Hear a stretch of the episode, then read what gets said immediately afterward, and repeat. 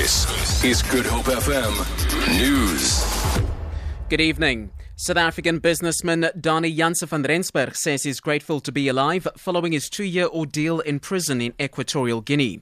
He was detained in the West African country after a business deal with the local businessman went wrong.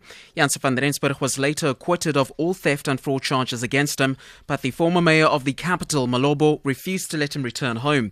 He eventually came home last weekend. Janse van Rensburg has thanked everyone who assisted his family while he was away. With the community here, it's incredible. You know, that we've been getting food and cake, and uh, Oh, the phones didn't. yeah, the phones have been ringing the yeah, whole time, and the- we've, we're very close to each other. We know each other personally. They've been helping out Milani the whole time. You know, it's been a problem. I, I haven't been able to provide for my family. I've got friends that are paying my daughter's university fees. They've been helping out Milani the whole time. It's uh, this this community has been incredible. Agriculture and Fishery Minister Senzi, Senzi, Senzeni Zokwana has met with management of the Viking Fishing Company, whose fishing trawler took water in on the False Bay coast last week. Nine fishermen drowned after abandoning ship. Nine others survived, and three more are still missing. The trawler took in water in rough seas. Berenice Moss has more.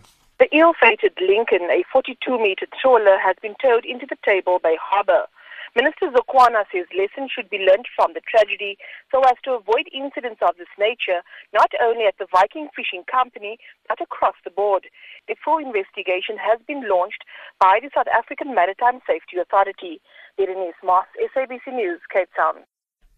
The United States Embassy in Cape Town says all children across the world have the right to feel safe and protected at school.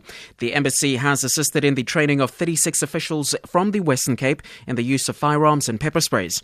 They will be deployed to maintain law and order at various gang-ravaged schools in the Cape Flats. U.S. Consul General, General rather of De- uh, Teddy Taylor says the officials were also taught other skills. conflict resolution. How do you resolve conflicts in a nonviolent way? They get training in that. How to relate to teachers. This is not a typical police activity to be placed inside of a school.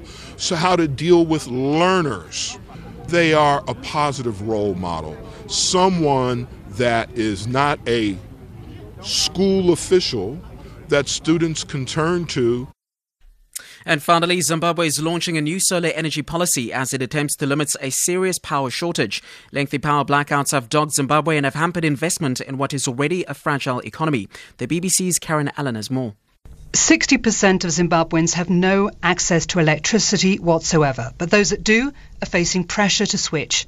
Officials from the state owned Zimbabwe Electricity Distribution and Transmission Company say the government's expected to publish regulations by the end of the year banning all electric water heaters, also known as geysers, in new domestic and commercial properties. Customers would be forced to use solar power instead. The government says transferring across to solar models would save up to 400 megawatts of electricity, equivalent to the output of a For Good Hope FM News, I am Eugene Pateni.